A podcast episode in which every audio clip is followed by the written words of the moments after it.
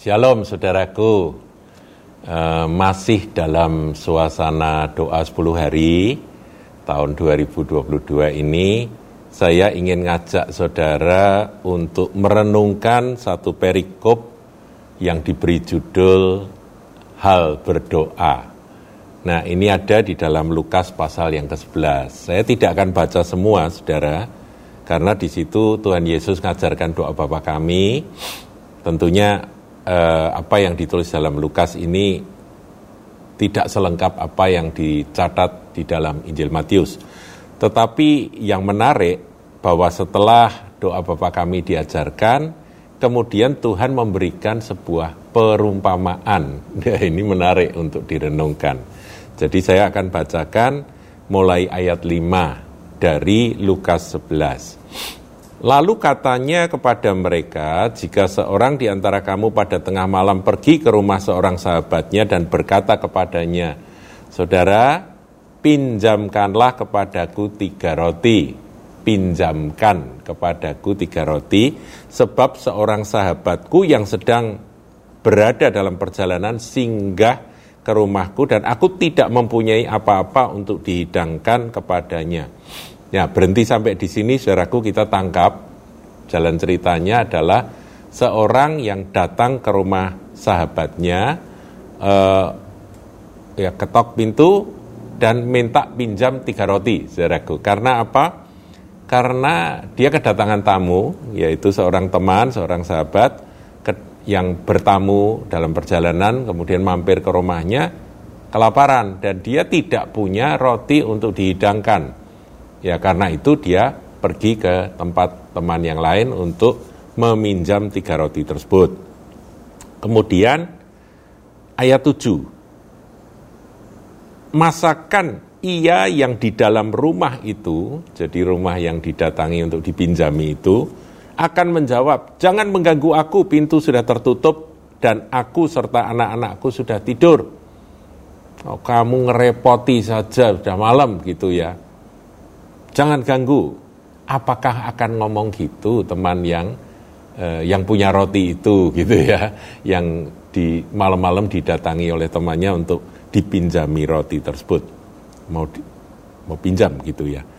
Dan aku serta anak-anakku sudah tidur gitu ya, jadi kamu ganggu aja. Apakah seperti itu? Aku tidak dapat bangun dan memberikan kepada saudara. Apakah seperti itu, saudaraku? Jadi artinya apakah akan ditolak? Ayat 8. Perhatikan, ini menarik. Aku berkata kepadamu sekalipun ia tidak mau bangun, artinya dia segan bangun karena dia sudah tidur lelap begitu ya. Dan memberikan padanya karena orang itu adalah sahabatnya. Meskipun dia itu sudah tidur, sudah males bangun, tapi karena itu adalah sahabatnya, namun karena sikapnya yang tidak malu itu.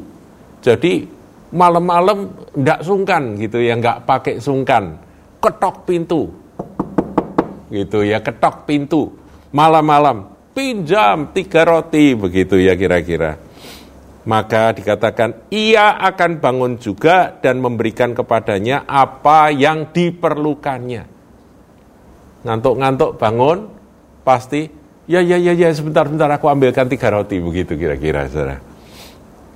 Nah, ayat 9 ini adalah penjelasan dari Tuhan Yesus setelah ilustrasi tersebut. 9 sampai 13, saudara. Memang panjang, tapi saudara kalau e, mengikuti akan e, pembacaan firman ini, ini menarik sekali bahwa ujungnya itu sebetulnya apa. Ayat 9, oleh karena itu aku berkata kepadamu, mintalah maka akan diberikan kepadamu. Jadi suruh minta. Tadi ditambah dengan sikap tidak malu sikap nggak pakai sungkan begitu ya. Ngoyok istilahnya ya orang Semarang bilang ngotot ngoyok begitu ya. Carilah maka kamu akan mendapat. Ketoklah maka pintu akan dibukakan bagimu. Ini sama dengan apa yang diajarkan dalam Injil Matius.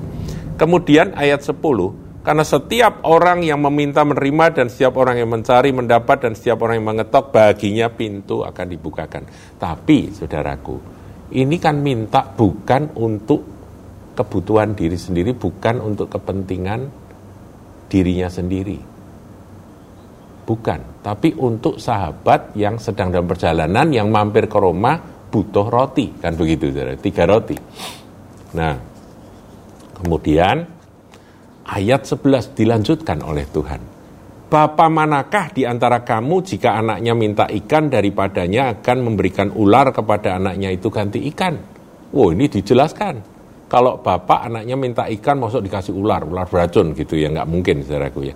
Atau jika ia minta telur, akan memberikan kepadanya kala jengking. Mintanya telur dikasih kala jengking, menyengat. Nggak bakalan bapak itu seperti itu. Nah saudara, minta apa kepada bapak? Minta sesuatu untuk menolong orang lain. Nah inilah uh, urutan dari uh, firman yang kita baca tadi, saudaraku ya. Nah, maka dari itu kita lihat ayat 13. Saudara yang uh, mengikuti akan suara gembala ini, mari kita baca sama-sama. Ya, ini ditampilkan akan ayatnya Lukas 11 ayat 13. Jadi jika kamu yang jahat tahu memberi pemberian yang baik kepada anak-anakmu, tadi di atas kan bicara tentang bapak dan anak ya, apalagi bapamu yang di sorga yang maha baik itu. Ia akan, baca sama-sama saudara, ia akan memberikan roh kudus kepada mereka yang meminta kepadanya. Kalau kita sampai ke ayat 13, akhir dari perikop ini sesungguhnya ngomong tiga roti, tidak malu, dan pasti akan diberi. Itu apa saudaraku? Roh Kudus. Roh Kudus itu adalah pribadi yang akan menemani kita, menyertai kita selama-lamanya, dan Roh Kudus itu akan memberi kuasa di dalam kita menolong orang lain tiga roti itu ada yang menafsirkan ini adalah uh, tubuh jiwa roh yang merupakan kebutuhan dari orang lain. Dari orang-orang yang memang Tuhan kirim kepada kita. Mari saudaraku kita datang kepada Tuhan hari-hari ini. Datang kepada Bapa yang maha baik itu. Ada orang berkata, aku kalau minta roh kudus nanti kalau kerasukan, kesurupan roh setan gimana? Lah mintamu kepada siapa? Minta kepada Bapa dalam nama Yesus itu janji dari Tuhan Yesus, janji dari Bapa Surgawi. Dia pasti akan memberi apa yang kau minta, tapi ada sikap yang harus kita perjuangkan. Dalam meminta, terkadang itu tadi, nggak malu.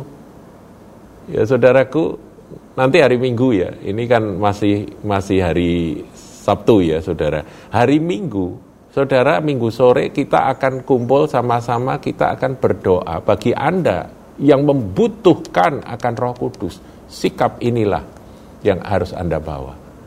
Kalau diundang, mari saudara yang eh, rindu untuk dipenuhi Roh Kudus, rindu untuk dikuasai Roh Kudus, rindu untuk diisi dengan roh yang dari tempat maha tinggi, kuasa di tempat maha tinggi, maju ke depan, itu jangan jangan ah malu ah. Sikapnya yang tidak malu ayat 8 eh diulangi. Namun karena sikapnya yang tidak malu itu ia akan bangun juga dan memberikan padanya apa yang diperlukan baru kemudian ayatnya mintalah maka kepada, kepa, akan diberikan kepadamu. Jadi meskipun kita ini disuruh minta tapi mintanya itu bukan minta dengan malu-malu minta dengan apa itu uh, ya ya butuh-butuh ndak butuh gitu. Tapi benar-benar butuh. Karena apa? Kita tahu pasti bahwa kita nggak bisa menolong orang lain. Kita nggak mampu menolong orang lain tanpa Roh Kudus menolong orang lain itu melayani saudaraku ya jadi Roh Kudus akan dicurahkan kepada orang-orang yang hatinya rindu untuk dipakai oleh Tuhan melayani orang lain, menjadi berkat bagi sesama. Seperti murid-murid Tuhan pada waktu itu. Mereka dipenuhi roh kudus dan mereka menjadi berkat bagi seluruh dunia. Tuhan Yesus berkati.